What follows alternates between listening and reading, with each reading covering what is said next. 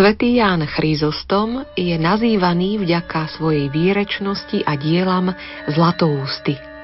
Narodil sa v roku 349 v sírskej Antiochii na juhu dnešného Turecka. Ako kňaz pôsobil asi 11 rokov, až do roku 397, keď sa stal biskupom Konštantinopolu a vykonával svoju službu v hlavnom meste impéria – Svetý Ján Chryzostom bol pokrstený v roku 368 a cirkevnú formáciu prijal od biskupa Meletia, ktorý ho ustanovil za lektora. Toto znamenalo oficiálny Chryzostomov vstup do cirkevného diania. V rokoch 367 až 372 navštevoval seminár v Antiochii. Po skončení štúdií sa Jan Zlatoústy rozhodol pre pustovnícky život, keď sa odobral na horu Silpio, kde sa venoval čítaniu svätého písma a premýšľaniu nad Božím slovom. Tento intímny vzťah s Bohom a Božím slovom, zušľachťovaný rokmi pustovníckého života, v Jánovi dozrel v neodolateľnú potrebu ohlasovať evanílium. Ján Zlatoústy je považovaný za jedného z najplodnejších otcov cirkvy. Pripisuje sa mu 17 traktátov, viac ako 700 pôvodných homílií, komentárov k svetému Matúšovi a svetému Pavlovi a 241 spisov. Takto v roku 2008 pri príležitosti 1600 rokov plynúcich od smrti svätého Jána Chryzostoma píše pápež Benedikt XVI v liste, v ktorom venoval pozornosť jeho osobnosti a životu. Svetá božská liturgia nášho otca svätého Jana Zlatoústeho je najčastejšie slávenou liturgiou v grécko-katolíckej a pravoslávnej cirkvi. Slávi sa vo väčšine dní roka, okrem aliturgických dní, kedy sa vôbec neslávi eucharistická liturgia, a ďalších 10 dní, kedy je predpísané sláviť liturgiu svätého Bazila Veľkého. Liturgia svätého Jana Zlatoústeho sa skladá z troch základných častí. Z prípravnej alebo tiež proskomídia, z liturgie katechumenov a liturgie verných. Základným naplnením liturgie v byzantskom obrade je oslava, vďaky vzdanie a sprítomnenie Božieho diela spásy – Liturgia je radostnou oslavou skriesenia, veľkonočného tajomstva a preto sa neslávi v pôstne dni. Texty liturgie svätého Jána Zlatoústeho majú aj výrazný dogmatický aspekt. Časté sú najmä trojičné oslavné aklamácie, zvolania. Okrem význania viery zostáva dogmaticky významným aj hymnus Jednorodený syn. Do staroslovenčiny bola svetá božská liturgia svätého Jána Zlatoústeho preložená v 9. storočí svetými Cyrilom a Metodom a ich spolupracovníkmi. Podnes sa na našom území slávi aj v cirkevno-slovanskom preklade. Ten sa textovo ustálil v polovici 17. storočia po reformách Petra Mohylu a moskovského patriarchu Nikona – v 30. rokoch 20. storočia vznikol v prostredí grécko-katolíckej cirkvi na Slovensku prvý slovenský preklad liturgie svätého Jána Zlatoústeho. V súčasnosti používaný preklad je z roku 1997. Do záväzného používania vstúpil vo februári 98. Milí poslucháči, Najbližších 75 minút neskorého sviatočného večera venujeme jednotlivým častiam zo Svetej božskej liturgie otca svätého Jána Zlatoústeho. Osobitým hudobným jazykom túto liturgiu vo svojom duchovnom diele spracoval ruský skladateľ neskorého romantizmu Sergej Vasilievič Rachmaninov – rozoznie sa liturgia svätého Jána Chryzostoma, premiešaný zbor, 31. dielo skladateľa, skomponované v roku 1910. Interpretujú členovia Ruského národného symfonického zboru pod vedením Valéria Polianského. Nahrávka bola uskutočnená v Kievskej katedrále v roku 2000. Želáme nerušené počúvanie.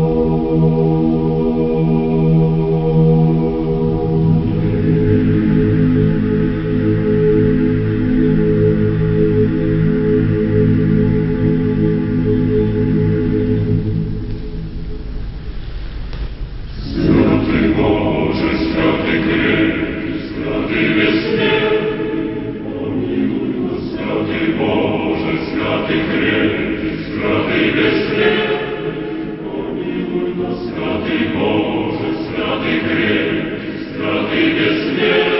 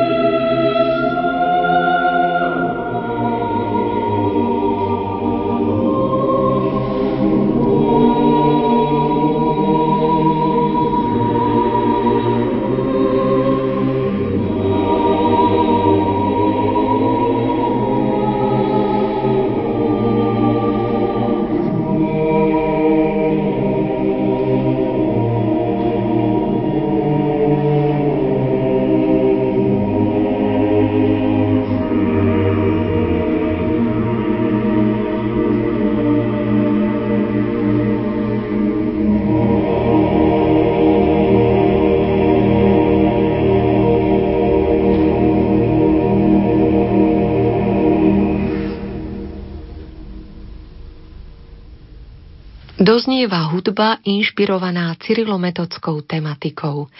Liturgia svätého Jána Chryzostoma premiešaný zbor z roku 1910 Sergeja Vasilieviča Rachmaninova. Sakrálny hudobný prejav je viazaný len na bohoslužobný úkon v chráme, na nemennosť liturgických textov. Duchovná hudba je oveľa širší pojem. Jej priestor je spojený predovšetkým s koncertnou sieňou, ale aj s chrámom, jej zmyslom a podstatou je prekračovanie úzkeho liturgického rámca príslušnej cirkvy a rozširovanie svojho posolstva a ideí humanizmu, humanistickej etiky a tolerancie. Dnešná duchovná hudba sa nevyhýba nárazom, hrotom reálneho sveta, reaguje na ne, ale vždy s dôrazom na náboženské jadro svojej existencie a poslania. Takto na margo rozdielnosti pojmov sakrálna a duchovná hudba vo svojom texte Reflexia duchovnej hudby 20. storočia v o mnoho širších súvislostiach uvažuje slovenský skladateľ Ivan Hrušovský. Trúfam si v tento neskorý nočný čas náhlas vysloviť domnienku, že hudba Sergeja Rachmaninova má v sebe mnoho impulzov, ktoré ucho pozorného, Boha hľadajúceho poslucháča dokážu občerstviť, bytostne prepojiť so sakrálnym, ale aj prehlbiť poznanie u človeka neveriaceho v tolerantnom, širšom duchovnom priestore – Božská liturgia svätého Jána Chryzostoma, premiešaný zbor, 31. dielo mladého 37-ročného ruského skladateľa neskoro romantickej hudobnej poetiky, ma v tomto pocite ako si tiež uistuje. Ďakujeme za vašu milú nočnú poslucháckú pozornosť, trpezlivé ucho i chuť s hudbou rozímať. Želáme dobrú noc a požehnaný čas, ktorom si ako si citeľnejšie uvedomujeme blízkosť a odkaz našich svetých vierozvescov. Nerušené chvíle aj naďalej želajú Peter Ondrejka a Diana Rauchová.